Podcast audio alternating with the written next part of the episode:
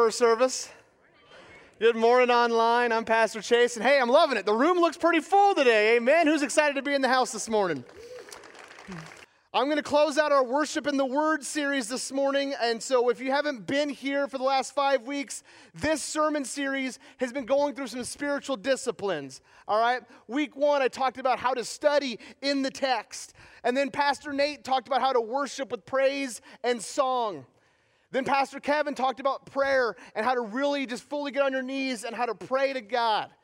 And then last week, we had Chris Genders talk about simplicity and what it looks like to say no to fleshly desires, say, I want to follow this throughout, what even fasting might look like. I'm closing with this this morning because it is a spiritual discipline community. And we're closing with this one for a reason. This one's been hard lately. And it's been no fault of anyone in this room. This one's been hard because for the last year and a half, we have been dealing with COVID and policies and rules and regulations, which has made community hard. Who's excited that community is coming back naturally? Yeah. As we dive in this morning, I want to address a couple things with this. As we've done some studies through what COVID has done the last 18 months, there are several universities doing some major studies. And one of the major studies they're doing is how much isolation and the lack of community has impacted mental health. That is a study that's being done so much right now because people are struggling. Funny thing is, we see people that were that diagnosed with COVID at some point in the last 18 months, they're saying up to 30 to 40% of those individuals are now needing, for right now, an anti anxiety or an anti or an anti-depression drug just because of isolation just because of what's been going on. And, church, I want to start off this message with knowing this we have a yearning for community. No one truly looks at another person and says, Man, I wish I could be alone all the days of my life. No one says that. There's a reason why a lot of people will tell you that solitary confinement is inhumane. Because when you have people that are alone constantly 24 7, they get a little different. That's the best way I could say it. They go a little crazy. Some of you in here might be like me. I'm a 100% 12 point extrovert. If you don't know what that means, I feed off other people. I get more energy when I'm around other people. So some of you are like me, and we had like, I was in like day five of, uh, you know, COVID protocol last April. I'm like, I'm done with this. Some of you made it to day 40, some of you made it to day 60. More power to you, introverted people. That's okay. But I mean, I'm telling you, it was rough. It's hard. We have a yearning for community. Actually, Mother Teresa puts it this way the most terrible poverty is loneliness and the feeling of being unloved. I explain it this way to, to young couples when I'm doing premarital counseling. Sometimes marriage is not the best route because someone might be going into it because they're just lonely. And that's not a healthy reason to get married. Everyone has that fear. If we were to sit down and talk about each other online and just say, hey, what is psychologically, what is, what is in my profile? Everyone somewhere deep down has that fear of loneliness. Somewhere. Some of you might say, yeah, my number one fear right now as, as a married person is I will lose my spouse. That's my number one fear. I don't want to do this alone. Some of you might feel, yeah, I, I don't want to raise my kids alone. And I get it. I've seen some of your kids. That would be rough. I get it. Loneliness, it's a hard thing. But there's a solution to this. And what I love about this is there's a solution that God has given us to this. That's why it's a spiritual discipline, because God knew we needed other people. And so we need to strive for an authentic gospel community. Now, if I was preaching this 20 years ago, I probably could have said we need to strive for a gospel community. I put the word authentic in there because, man, we got to talk about that word. Because somewhere along the way, we stopped being real with each other. So not only do we need to be a gospel community, but we need to be authentic with who we are. Know what our flaws are, know what our strengths are. So I'm going to talk about three points today that hit this. What this gospel, this authentic gospel community looks like, and they're going to be labeled this way. The first point we're going to hit this morning is authentic gospel community is what we are created for. What we were created for. So I'm going to take the next seven minutes and I'm going to unravel for you one of the greatest mysteries of the faith and explain it to you. In the next seven minutes, we're going to nail down the Trinity and just knock it out of the park. All right, here we go. And I mean that a little facetiously.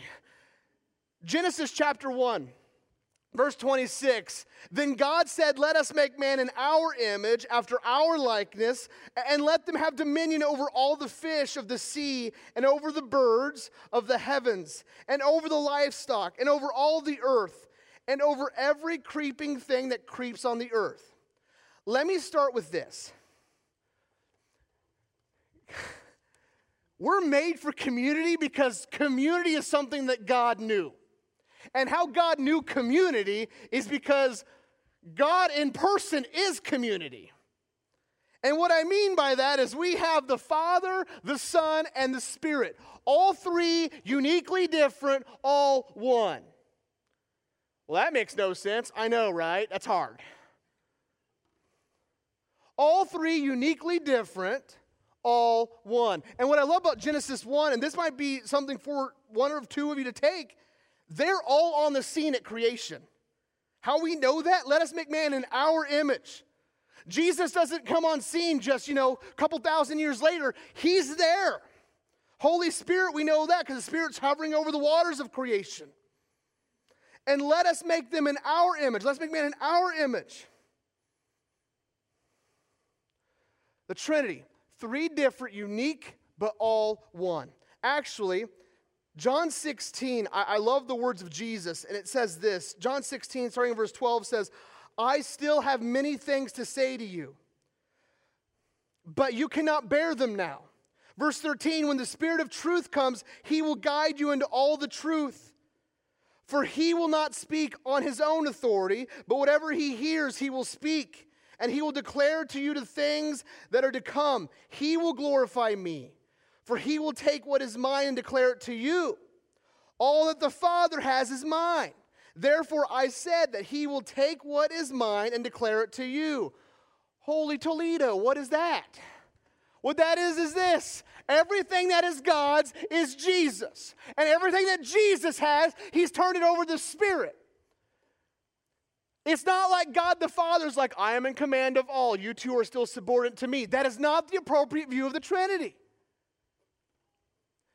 What I love about the Trinity is they are, they are glory deflectors. The Son is all about glorifying the Father. The Holy Spirit is all about glorifying the people and God's creation back to Him. And God's all about glorifying everything. So much so, sending His Son for us. That's the Trinity at work. That's community. So let's talk about what community looked like in the garden, okay?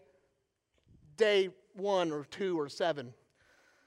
Genesis chapter 2, verse 25 says this And the man and his wife were both naked and were not ashamed. All right, every guy in here is going to love this verse. This is like my Sunday afternoon verse because I want to sit at home in my boxers and just watch some sports. I know that's TMI for some of you, but that's just who I am. Meg gets mad at me all the time. That's fine, whatever. She's like, What if people come over? And I'm like, Okay, I will put on some pants. I got time. And what I love about this is this was community to them. They didn't know sin, they didn't have shame. I say sometimes I don't have shame, but I still have a little bit of shame. And then what happens is sin comes on the scene. What you have in Genesis 1 into 2 is just God's perfection at work. God saying, man, we want community like we have with the Father, the Son, and the Spirit, and so therefore He made man. And if you guys don't know the story, what happened is man was like over all of creation and all the animals. And God's like, hey, you need a helper. And man's looking around saying, none of these will do. And so God's like, all right, here's woman, all right? And that's community because man was alone and man was lonely. And then all of a sudden, Satan comes on the scene and he destroys that authentic gospel community that we had day one. And we've been striving for it ever since. Paul puts it this way in Philippians chapter 2. Paul says this So if there's any encouragement in Christ, any comfort from love, any participation in the Spirit, any affection and sympathy, complete my joy by being of the same mind, having the same love, being in full accord and of one mind. Verse 3 Do nothing out of from selfish ambition or conceit, but in humility count others more significant than yourselves. Let each of you look not only to his own interest, but also to the interest of others. Have this mind among yourselves, which is yours in Christ Jesus, who, though he was in the form of God, did not count equality with God a thing to be grasped, but emptied himself by taking the form of a servant being born in the likeness of men, and being found in human form, he humbled himself by becoming obedient to the point of death, even on the cross. So let me talk about that for a second. Let me theologically unpack it. Not equating himself to God. For example, Jesus, God in flesh, steps down, comes to earth because, hey, I want to make sure my people are glorified and I want to save them from what Satan has wrecked to the point of death. And so when we talk about how do we look for this authentic gospel community, not only were we created for it, but this community means we show up. That's point two. Authentic gospel community means we show up. The examples from Jesus had the greatest entrance of all time. What I mean by that, born of a virgin, pronounced and declared, prophesied hundreds of years before. But, church, what it means to us, if we're going to strive to have authentic gospel community, it means we need to show up. Let's talk about a couple things in our life. What does that look like if you're truly trying to have this kind of community in your marriage? What does it mean as a husband or wife that means you show up? What does it mean to show up in your marriage? Maybe it means you bear with one another's faults. Maybe that means you're given quality time. Maybe that means you're showing the love of Christ. For those who might not be married, what does that look like in your friendships? What does it look like to show up in those friendships? Let me tell you what it doesn't look like, because that's the way easier thing to do. Everyone has those friends, and if, it, if it's you or if you think it's the person next to you, don't nudge them because I don't want to shame anybody. But when you show up and you have a great conversation with a friend, you're like, man, here's what's going on in my life. Here's the struggle I'm going through. And all of a sudden, that friend retorts, I get you, but man, here's what I'm going through. It's like, you know, here's my pain, but oh, that's your pain. Here's my pain. It's way bigger. That's not showing up.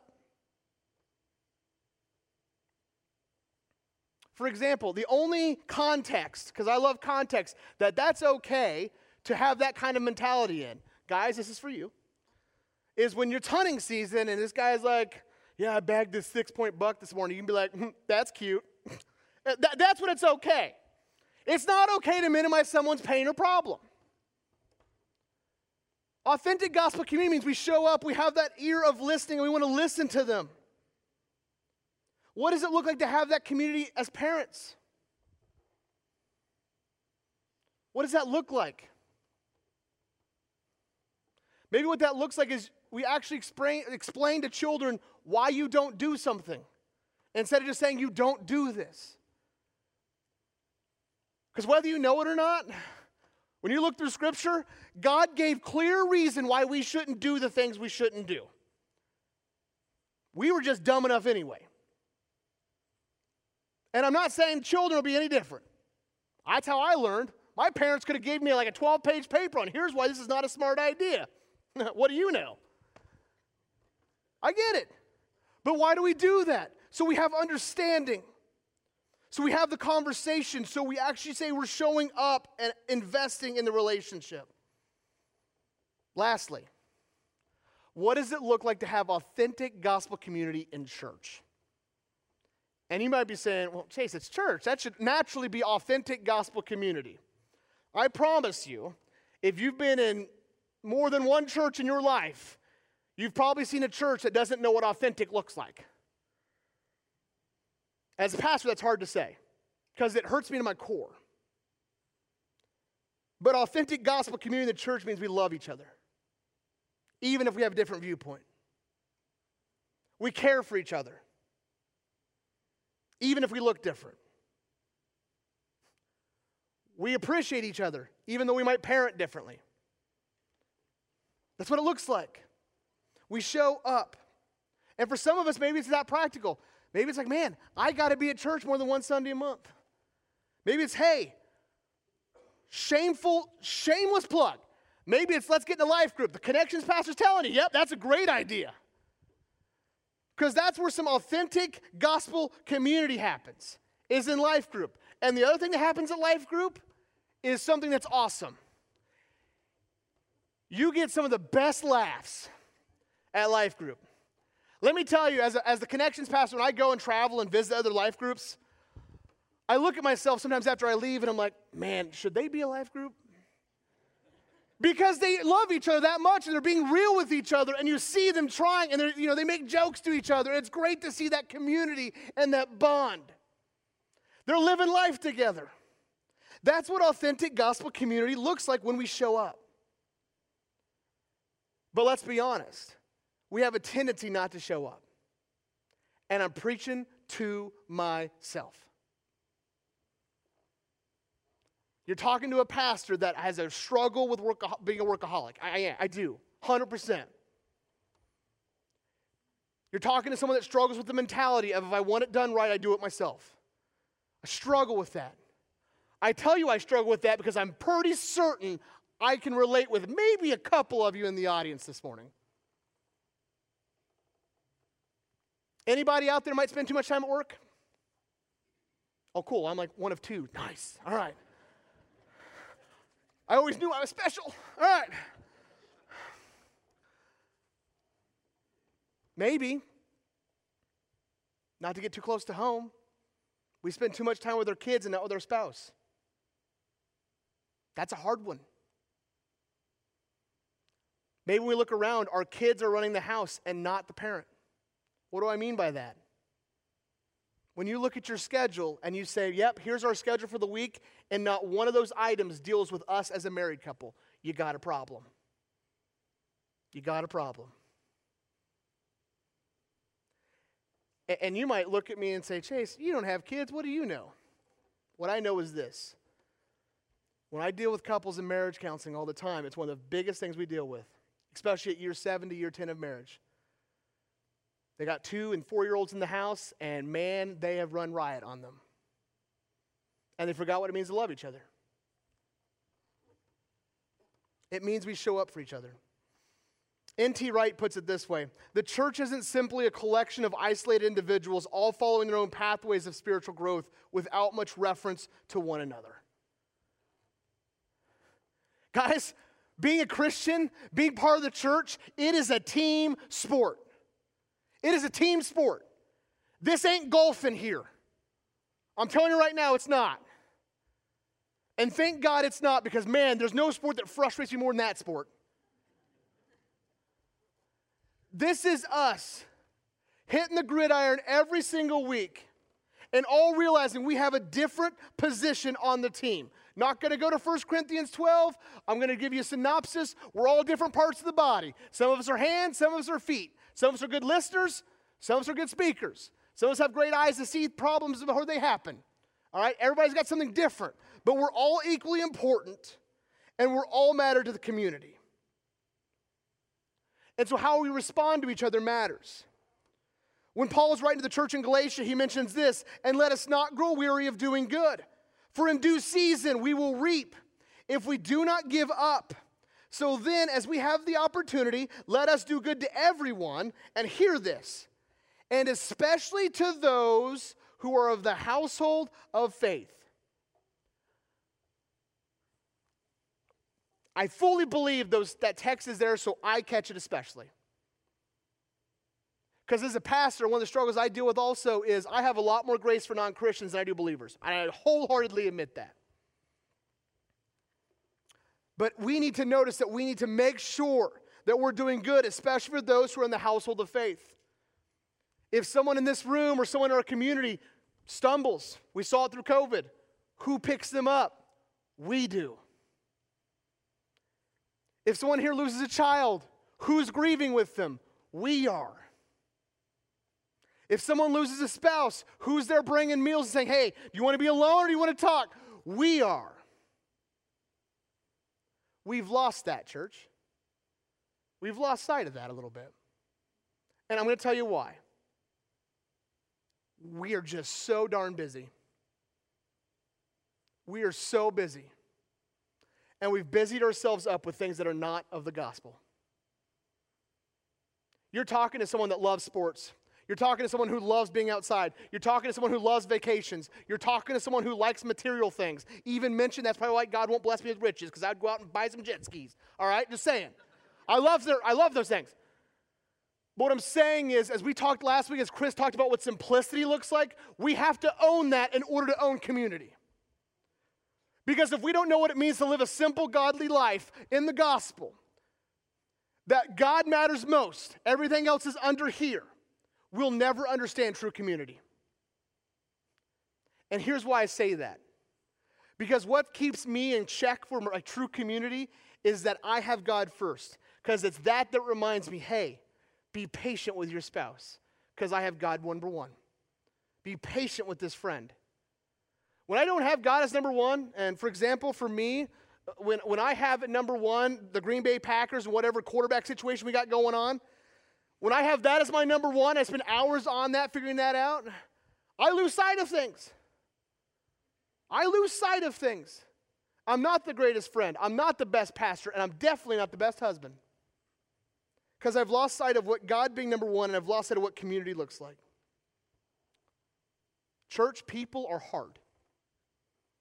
People are hard. I know that because I'm difficult to deal with. No one said amen. Thank you. All right. The point is, we have grace for each other.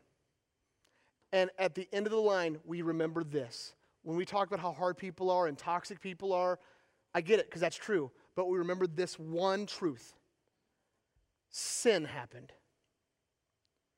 Sin happened. And we have human nature. So, the third point for having that authentic gospel community is this we are on mission. And we are on mission because sin happened. We are on mission because Satan destroyed gospel community with selfish desires. In John chapter 20, after Jesus has come back from the dead in miraculous form, he says this to the disciples Jesus said to them again, Peace be with you. As the Father has sent me, so I am sending you. And that you, even though in context he's talking to disciples, should just go ahead and shake all of time and know that he is sending the body. The followers of the way, that's who he's sending. And not only that, but right after Jesus says that, he does something that's just awesome he gives them the Holy Spirit.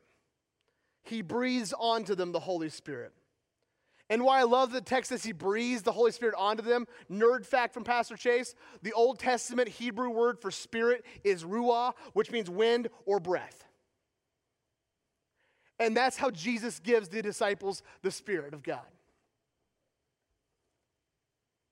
Church, if you believe that Jesus is your Savior, if you've taken up that call, you have the Spirit of God. That's a biblical truth. And if there's anything that nudges you towards a mission, because that mission that we are on is to go out and reach people to have authentic gospel community, that should be what nudges you. So, what do we do? So, with all this, what, what, is, what is Chase trying to say? Authentic gospel community. Where do I start? The starting line is a willing heart. A willing heart. Let me give you a story. Um, when I was in football, when I was younger, we had a coach that was our conditioning coach. Um, as a defensive tackle, he was my least favorite coach. Um, because what he coached as his main sport was he was also the track coach. Why we need a track coach coaching football is beyond me, but whatever. And he had this drill we used to do. The lineman would start first, and you would start running. Then your backfield, and then your cornerbacks, and then your linebackers, then your wide receivers. And this is what was told to you Lineman, if anybody passes you from another part of the team, you're running again. I will tell you right now, after one time of a wide receiver passing us, it never happened again. They knew what community was like. telling you right now. At this point, there's 225 defensive tackle, which is small for a tackle. I passed the line before our 305 pound guard did, but I'm telling you right now, that 120 pound wide receiver was right behind him, but never in front. Because he knew better. Because we were a team.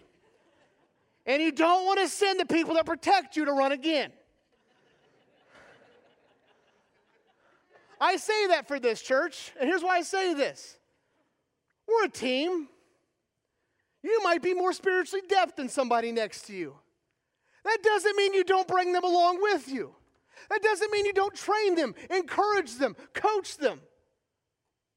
Some of you might be, hey, I'm not there. I've only been a Christian for two and a half years. Find someone to latch on to.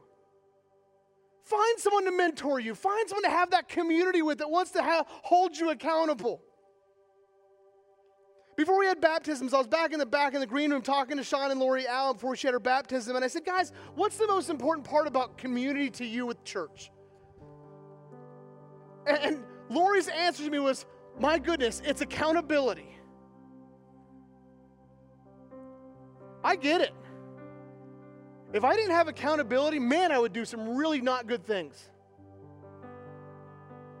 I would not be near the person of faith I am without accountability or without others being ahead of me, showing me the example. Because, yes, Jesus is the ultimate example, but let me tell you what helps me having some mile markers along the way. Being like, all right, there's Jesus, there's Billy Graham, there's Pastor Dan right there, and you're trying to get there. That's good to see, and that's okay. That's what community is all about. But we have to have a willing heart. So let me talk to a certain crowd this morning first.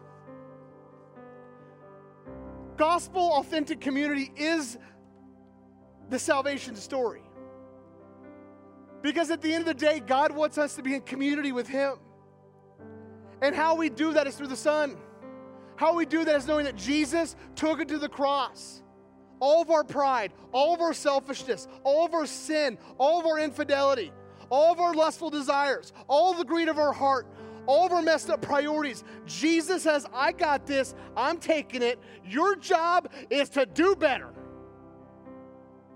to follow a little bit closer.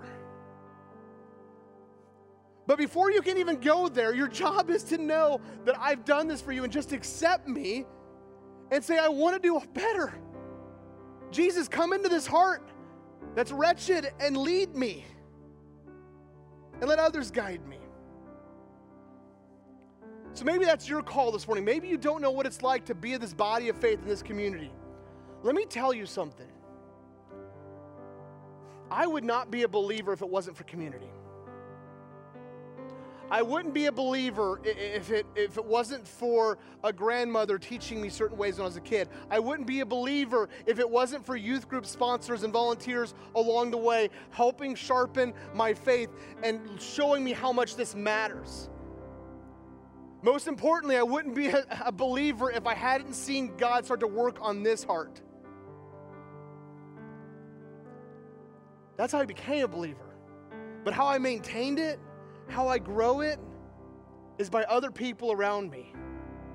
For example, to tell on myself a little bit, I'm a fairly sarcastic person. Some of you know that. I, I, looked at my wife Megan the other night and I said, What you doing? She goes, I'm reading scripture. And I looked at her and I joked and said, That's probably good for you. And she looks back at me and says, When's the last time you read and not for study? And I was like, All right, I'm out. I'm out. I'm going, I'm going to the other room. Because it convicted me. When's the last time I read and said, God, just teach me something, pour into me? Not to learn something new, but just to show me how to walk closer. So, church, maybe you've been a believer a long time. What does this mean for you? Hebrews chapter 10. We don't know who wrote it, but here's what it says.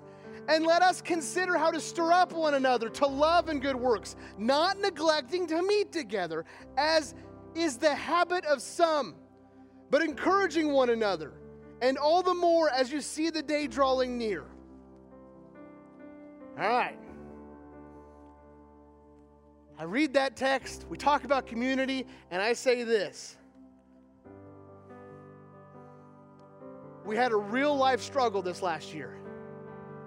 We had a real life pandemic, 100%. Church, it's time to pick ourselves back up and charge the mountain. It's time to get back into church. It's time to get back into life groups.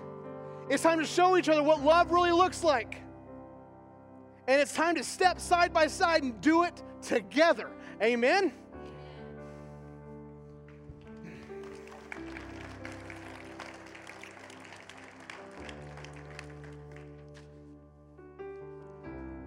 Honestly, I didn't preach that entire sermon to have that small little moment of rally call. I say it because it's truth. When we look at the world today and we see the struggle, I blame no one but us. I want you to hear me on that. When I see the world struggles I see our country struggling, I blame no one but us. Why I blame us is we have the answer. Why I blame us, we have the hope. Why blame us, we have Jesus. And He has given us quite the weighty call. So if you're a believer in here, that's what I'm calling you this morning. If you're not, come talk to one of us. We'd love to talk to you a little bit more about what that Jesus person is. But, church, take this out today and let it embolden you. And let us truly try to have a discipline of prayer, and a discipline of community, and a discipline of praise, and a discipline of study. And may we live a simple life. Lastly, you need to take that next step, whether it's baptism, life group, calling on Jesus for the first time, come talk to me. Connection Central, come talk to one of our volunteers, come talk to Pastor Dan, Pastor Lizzie, anybody. Come talk to us. We want to hear about you. Let's pray this morning, church. Heavenly Father God, we're just so glad we gather in your house this morning as we talk about authentic gospel community. And that's what we're supposed to emulate in this room. God, may we just take your word out. May we know that you loved us first. May we be in awe of the fact of your community, the Trinity, the fact that we have salvation through Jesus because the love of the Father and the Spirit drives us. May that be our call, and may we just embolden ourselves with that. Pray us all in your name, name of your Son Jesus Christ. Amen.